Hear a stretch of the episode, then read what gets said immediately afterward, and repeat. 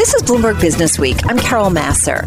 Every day we're bringing you the latest news from the worlds of business and finance, plus technology, politics, so much going on in the world of politics, economics, and it's all harnessing the power of Business Week reporters and editors. You can download Bloomberg Business Week on iTunes, SoundCloud, or Bloomberg.com. You can also listen to our radio show at 2 p.m. Eastern on Bloomberg Radio. And be sure to watch us too on YouTube by searching Bloomberg Global News. So let's get to it because a lot of virus headlines once again to go over, and that includes we've got Pfizer and BioNTech uh, raising their uh, production target for the vaccine to about 2 billion shots. Their previous production was 1.3 billion. Uh, you have New York City Mayor Bill de Blasio reaffirming his goal of doling out a million COVID 19 doses by the end of January. Does that feel like a lot to you? Um, it does feel like a lot to me. It yeah, does feel for, like the pace picking City. up, right? Yeah, yeah. By the end of January, if you think about it, we know, you know, this is a city of nine million people. So it's not right? too bad. No, Do the math, right? Percentage wise. Yeah. And then LA, the epicenter of the latest U.S. wave, uh, turning Dodger Stadium into a mass vaccination center to inoculate as many as twelve thousand people a day. Um, so it's eighty-four I mean, a week. Yeah. LA is so bad right now, Carol. It, have, you, have you talked to your family? Yeah, I mean, my brother's not even there. He moved in with my parents. He, uh, so, yeah, yeah, three months ago. All right, so let's get our daily check on the virus. Dr. William Yates is back with us, founder and owner of Yates Enterprises. It's a company that provides security solutions to schools and other places like metal detectors to detect guns, temperature detection devices, something that certainly comes into play during uh, the pandemic. He is a trauma surgeon who grew up on the south side of Chicago, and he is once again with us on the phone in Chicago. Dr. Yates, nice to have you back with me and Tim. How are you, and how's it going in Chicago? Oh, thanks, Carol and Tim. Uh, everything's about the same, uh, kind of the same gloom and doom, even though, you know, everybody's gearing up with the virus, but the numbers are going up, the deaths are going up, and I just saw in the United States now the deaths from COVID are over, you know, 300,000, which is bigger than a city like, you know, football guys know Green Bay here, so it's bigger than Green Bay and mm. bigger than Birmingham, Alabama. So, we have a real problem. And then the other problem is this new variant, which we're seeing out of the UK and South Africa, is something else that really hasn't been dealt with yet. What do you mean it hasn't been dealt with yet? What does that mean? Well, just as we really don't know a, a lot about what are the end results, say, of the the uh, the virus and getting the virus, what happens to you when you get sick and then you get cured? Do you still have symptoms? right now, as far as this new virus, number one, we're kind of sure that the vaccine works for this virus, but what we're not sure is we know it's more infectious, meaning that it has the ability to spread faster and easier, but we don't know the clinical sequelae, meaning if you get this virus, what will happen to you in the long run, even if you are you know, cured or feel better. We don't know the end results of this. Are we starting to see? That's what I meant. Are we starting to see any sort of research into that? Any results of early people who got this? I mean, we've heard about these COVID long haulers who continue to have persistent problems, uh, and it's terrifying. I think right. for a lot of people. Right. I mean, the COVID long haulers. Interesting you bring this up. It seems to be more prevalent in the younger population, where the, the population which takes the most risk and uh, lives with the most wanton abandonment abandonment seem to have more symptoms on the back end than the front end. I saw a study where 20 to 30 percent of young people who had COVID and got over it, say six to eight months later, were having terrible problems like breathing, arrhythmias, and things like that. So it's kind of this is kind of a, a the young people should be afraid of COVID and take it seriously, even though they they aren't getting that sick. Now, as far as the new variant, it's just too too early to know what's going to happen. Is it going to be a long hauler? And what we don't even know the short term of this one. But what we do know is that some of the vaccines appear to be promising the one in Europe is the one we're not using. It's called AstraZeneca. I believe they've tested that against this new strain in Europe, and it did work. Yeah, so that's a good. I mean, and my understanding is that you can take an existing the existing COVID vaccine and adapt it to variants. It does take a little bit of time. Is that fair? Is that accurate? That that is accurate. Um, usually, the vaccines is sometimes have to be tweaked okay. to make right. them applicable for the new strains. Like the flu vaccine every year that we get, some of those are tweaked to uh, make way for how the vaccine has mutated. So it's unclear if these vaccines are being tweaked and it fights the irregular form or they're just taking the, the form that's out right now. I'm I'm wondering what you would do. You know, here we are 9 days out from a new administration if you were advising the president to hit the ground running on January 20th. What is the best way to get this under control? Well, I think the best was see the breakdown. If you watch TV all the time and you see the guys from the military, and it looks very official, and they're saying we have 20 million, 20 million viruses, and then you see the FedEx planes landing and so forth and so on. The virus is leaving the factory. That's not the problem. Right, the, the, problem, the vaccine, right? Yeah, exact vaccine I'm talking about. The problem is at the state level. Then things become a little haywire. So, to answer your question, I would make it very seamless at the state level what happens to the vaccine. If each state gets 1 million, this first million goes here and it goes today. You know, and somebody is put ahead of that. All the states do the same thing and follow the same plan instead of coming up with individual recipes for their success. Because that's where the breakdown is right now. It's not the Right. government. The government's done pretty well. It's the states that are having the problem with administering the vaccine. Right, who could probably use an assist from the government at this point. Yeah, it's a tough thing to do when we live in the United States, though, right? We, Yeah. we don't have this. It's it's federalism, right? States mm, states Right. rights. So it's it's not. Mm-hmm. It's easier said than done. Yeah. No oh, doubt. no question. I mean, I'm answering as a scientist, but Right. The reason the reason that people live in the United States is for that reason because we do have an abundance of rights, and it's not you know a dictatorship or a fascist type of state. Dr. Yates, I, I know your group at Yates Enterprises, um, at Yates Protect, uh, works a lot with thermometers and thermal Oh, yeah. imaging and thermal scanning.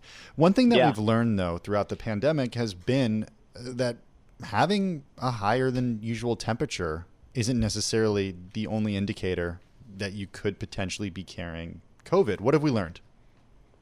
Well, I guess what we have learned, the converse to that, is that having a higher than normal temperature puts you in the realm possibly of having COVID. We know that 40% of the people who have COVID and are infective, 40% won't have any symptoms at all. But what we do know, the people who are symptomatic, almost 80% of those people will have a temperature as defined by the CDC above 100 degree point four Fahrenheit. It's almost consistent. If you look at every study and, and type in symptomatic COVID, you will find fever is number one, up to some studies show as low as 80, some show as high as 96. So I th- I think it is worthwhile, and I think it's going to be standard of care in the world because what it's proved to us, having a fever every day is not normal. You can't fake a fever. To get a fever, your hypothalamus in your brain has to be activated, and even if you don't have COVID, you shouldn't be at work with the fever. Right. That's the main thing we've learned. What what happens to this technology if you know somebody walks in from outside and they've been in below freezing temperatures for ten minutes, walking uh, from their home to work or on their commute, and they walk in and they get scanned, and the surface of their skin is is colder than usual. That's a good question. So that we get asked that all the time, and so we ask people to have a separate area for kind of a equilibrium process where not a lot of people are. It, all it'll take is from about 10 minutes for that person to return to what we call a equilibrium state, and then we check them. But on some of the machines, we can raise the threshold and get what temperature at, they were at, and it'll make the calculation for us. Mm. But it takes you know some doing. So to make it easy, we have them have a place where the person can stay for about 10 minutes, and then we check them. So, a lot of the temperature scanners that companies have are they kind of a joke? Well, I'm in the business. I'm going to say mine aren't a joke. but, um, well, okay, no, that's fine, but you know what I'm saying. You know, I, I get you. I'm going to answer it. I, I think a lot are a joke because a lot of people use them incorrectly.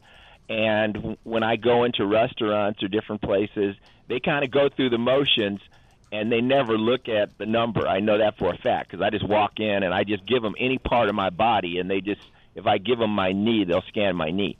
You know, so you have to be very diligent about where you scan because those are measuring body surface temperature, not body core temperature. Right. And you should do it.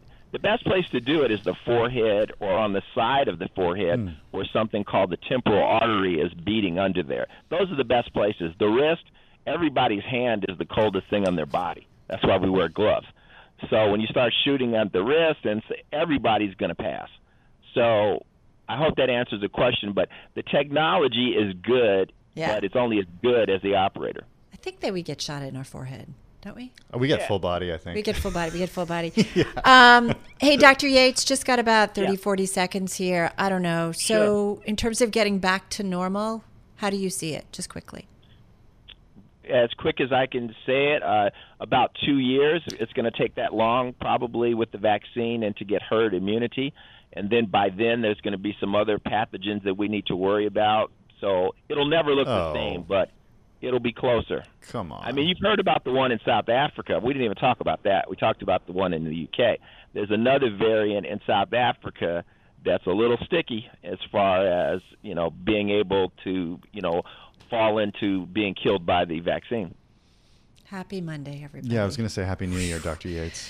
All right, Dr. Yates, thank you so much. Stay safe, be well. Uh, Dr. William Yates, founder and owner of Yates Enterprises, uh, on the phone from Chicago. Well, that's the new reality, though. We've got to be aware that there's going to be, you know, that's why there's virus hunters out there. Yeah, I think we have to just adjust our expectations. That's the key to not getting too disappointed. I think so too. This is Bloomberg Business Week with Carol Massar from Bloomberg Radio. It's a new day and yet an old reminder of how powerful big tech is. As social media giants Facebook, Twitter, Google all ban President Trump and others in an effort to prevent further riot organizing. One already fighting back. Um, this is already one of our big stories of 2021. Let's get into it. Uh, reporting for uh, Business Week, Bloomberg News technology reporter and author of No Filter, the inside story of Instagram, Sarah Frier, with us on the phone in San Francisco, along with Bloomberg Business Week editor Joel Weber on the Access line in Brooklyn. You know, big tech, we knew coming into 2021 it was going to be a story that was on our radar, but I don't know that we thought it was going to be on our radar, Joel, in this way. I was looking forward to 2021 that didn't look anything like 2020, but uh, I don't think I'll be so lucky. No. Um, and, and obviously, um, um, last week's chaos actually came to a head even again over the weekend with sort of the social media platforms um, basically, basically, you know, not only blocking uh, Trump and and perhaps permanently banning him in the case of Twitter. But then I think the the Parler conversation has become the one that's even more interesting because um, both the Apple App Store and, and Google's Play Store has, have taken restrictions there. But then I thought the the big move and the one that I was actually most eager to talk to Sarah about was sort of the the Amazon move, AWS coming in and basically blocking it. I didn't see that coming. I mean, this, yeah, but it does show, you know, like not only are the social media companies able to wield a stick, but like Amazon's got the biggest stick of all. So, so Sarah, kind of, there's this is just a fast moving story, but uh, I want to understand like how you're thinking about where this conversation go goes from from here. Well, it dovetails right in with the tech power conversation that we're going to have a lot more this year as these antitrust um, battles with Washington rage on, um, and it, I expect that to continue during the Biden administration. And that tech power conversation is both about you know the power to restrict as as much as it is about the power to allow.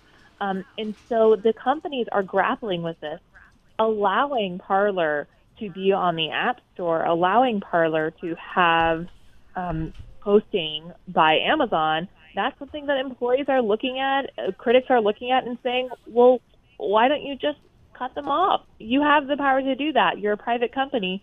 And the companies are, are saying, you know what? Yeah, we don't want to be dealing with this. This we don't want this headache. And and it's really interesting to see that evolution because we've we've talked about it a lot, like you said, with the social media companies. Uh, it, a lot of conservatives are concerned about too much cutting off of, of people who have accounts. A lot of uh, people on the Democratic side are concerned about the hosting of illegal activity and um, people who are inciting violence. And the balance is really what is is uh, an issue here. So Sarah, a lot, and you mentioned this, but a lot of the the heat on the companies actually came from their own employees. So what have we seen in, in not only from AWS, but but um, at Facebook and Apple? What what sort of internal factions are the companies navigating?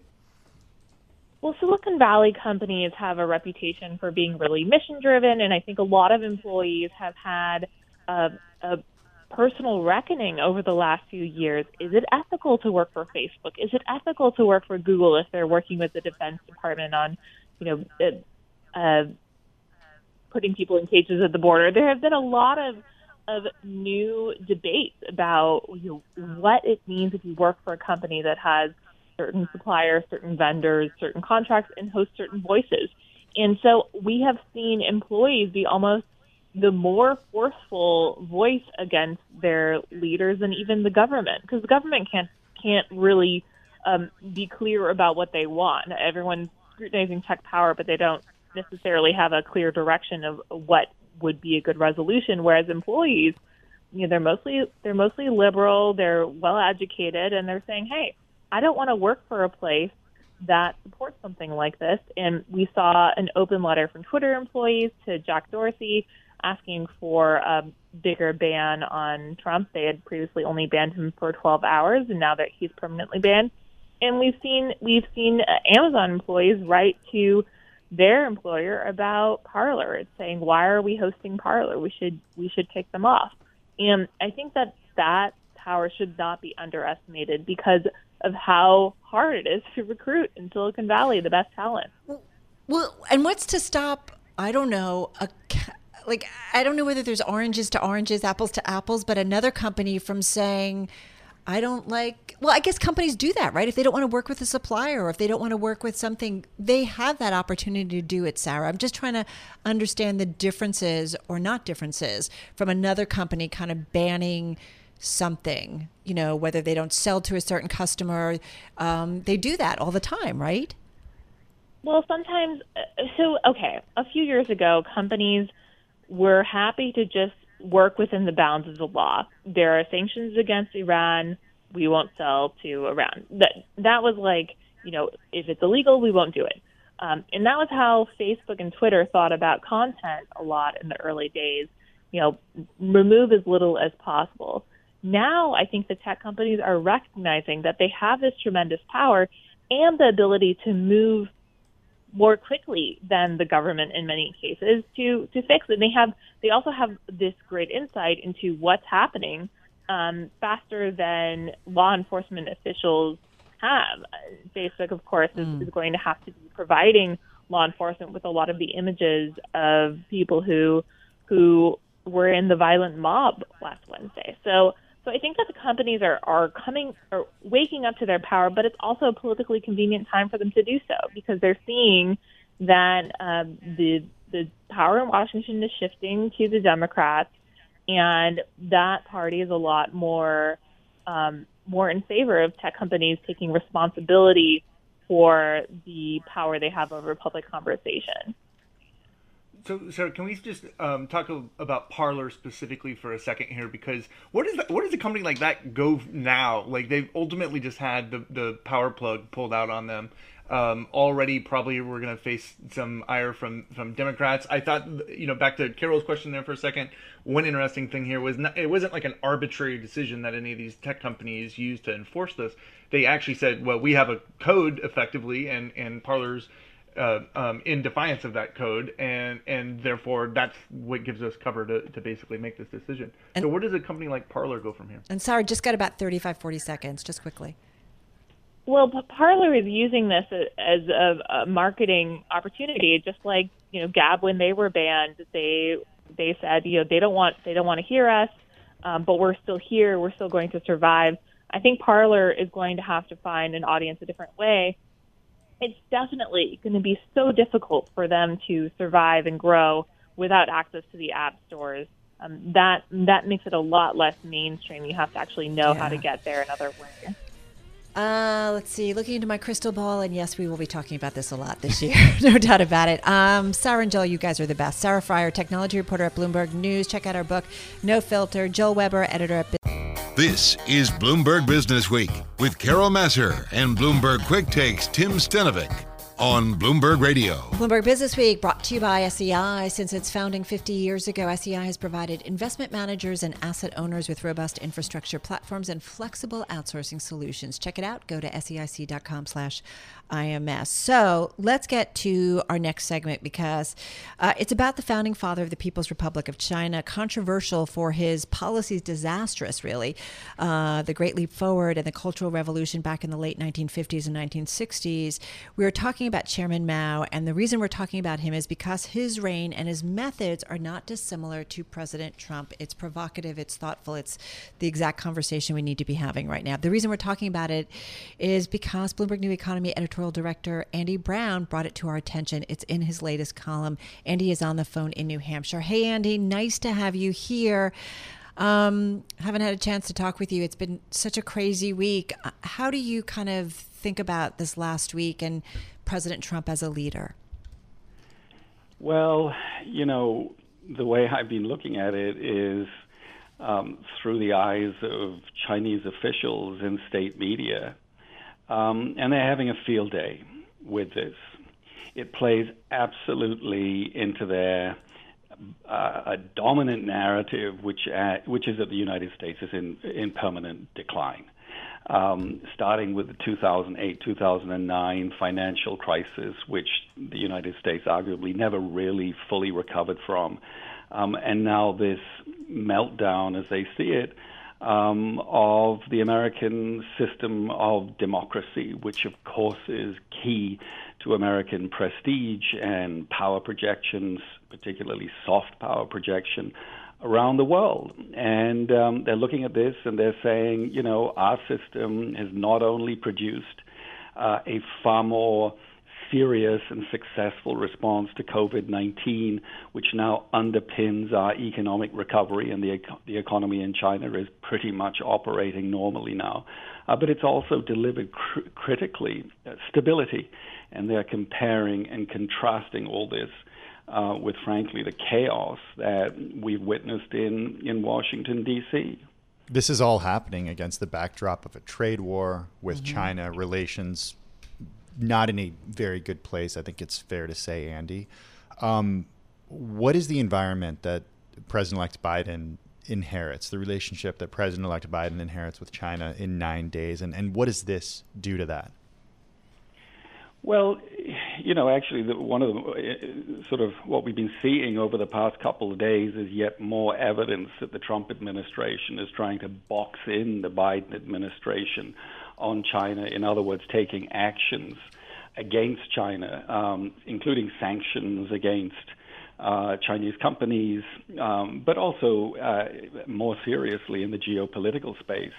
Um, uh, for instance, just the other day, uh, eliminating all barriers to state to state contacts between the United States and Taiwan um, you know, taking a series of actions like this, which will make it very difficult, which the, the Biden administration will find very difficult uh, to roll back, lest they should be accused in the early days uh, after they've taken over of being soft on on China.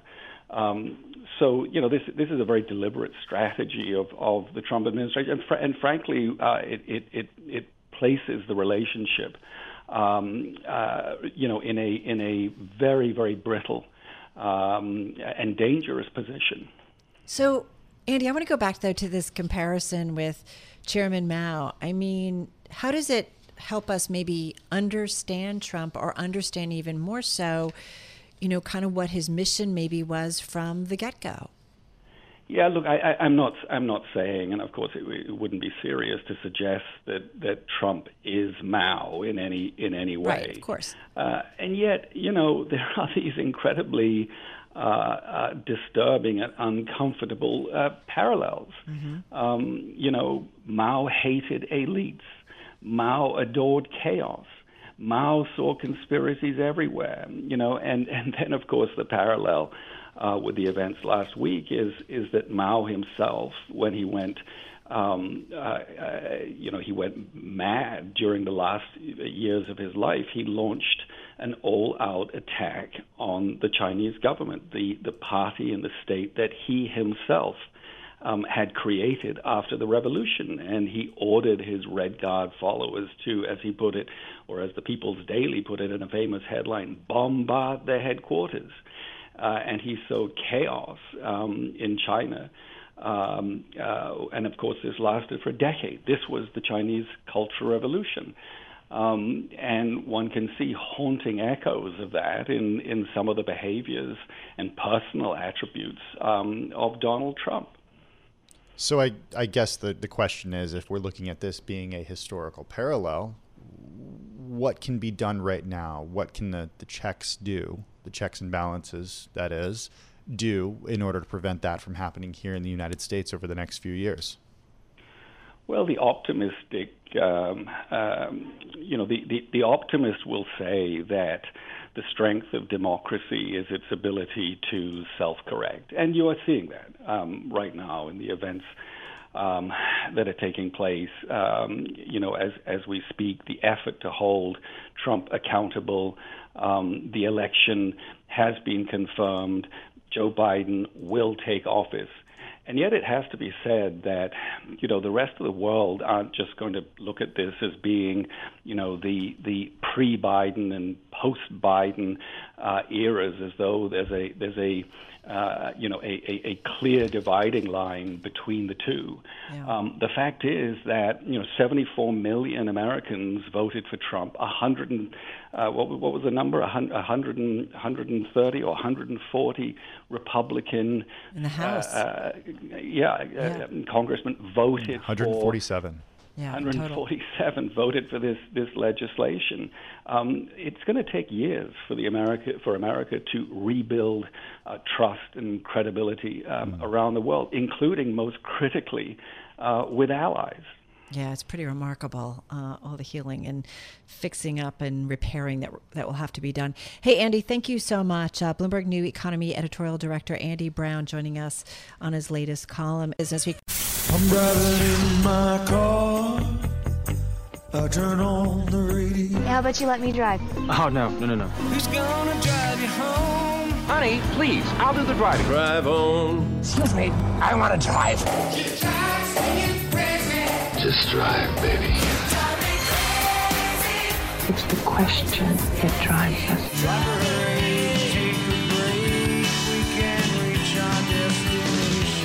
This is the drive to the close. That funky music will drive us till the dawn. On Bloomberg Radio. Ah, uh, yes, indeed. Time for the drive to the close. 11 minutes to go uh, to wrap up this Monday, January 11th, 2021. Abhay Deshpande is founder and chief investment officer at Centerstone Investors on the phone in New York City. Abhay, nice to have you back with us. Um, we talked with you last, I think it was around early November. A lot has happened since then. Um, how are you doing and how are you making sense of kind of our world right now? Hey, Carol, good to uh, hear your voice again. Yeah, um, yeah we're, we're doing fine. Centerstone's been, you know, we're value investors, so we've been sort of in that doghouse uh, time now. But, the doghouse gets you know, bigger and bigger, right? You're not alone in there. Yeah, we're well. No, we got plenty of company, um, and it's a good kind of company. I look around, I'm like, oh, these are thoughtful, smart people. Um, you know, so it's good company. Um, and then you know we're gonna we're starting to see already um, kind of some interesting signs of, of relief from some of the bubble activity that we've we've been uh, witnessing over the last uh, many months here. And uh, I think you know 2021 is shaping up to be potentially a very interesting year for for people like us. Um, I'll give you an example. Uh, you know, we're looking. I was just looking at Zoom uh, Media. That's a hundred billion dollar market cap company, fifty times sales. That's kind of like a typical, uh, you know, ratios that you see in some of these um, hot stocks. And you know, all that's good if it's justified by growth. And Wall Street does project a fifty percent year-on-year growth for twenty for this year coming up. Uh, but the first quarter growth is projected to be up two percent. And I think you're going to see a lot of this uh, potential growth disappointment. Mm. It's not hard to disappoint when you're talking about 50 times sales and people are looking at, you know, 50, 60, 70% growth rates. And so um, the market, I would say, it didn't even really get ahead of itself. It's just, it's it's it got it's a universe ahead of itself. And so this year could be very very interesting to watch um, the air being um, let out of these some of these bubbles, and it it's coincident with you know the world potentially starting to open up again this summer the quote unquote the real world, uh, you know, getting back in action. Um, and I can I can see already what's probably likely going to happen. Lots of growth scares in some of these uh, bubble names. Okay, so how do you position yourself then to have 2021 be the year of the value investor? Finally. Yeah, so I mean, of course, you you never know. I, this is 2001, and value stocks are going to go up, and everything else goes down, or, or who knows? I don't know that. Uh, we are um, very fortunate. I'm Centerstone Funds sits on a gold mine of great businesses that are trading at a huge discount. It's like the opposite of the world that I just described as Zoom Media, for instance, where you're looking at potential catalysts emerging from private equity getting involved and taking advantage of some of these uh, steep discounts that are associated with very you know, st- strongly, you know, high growth in our world anyway. That's five to seven, five to seven percent.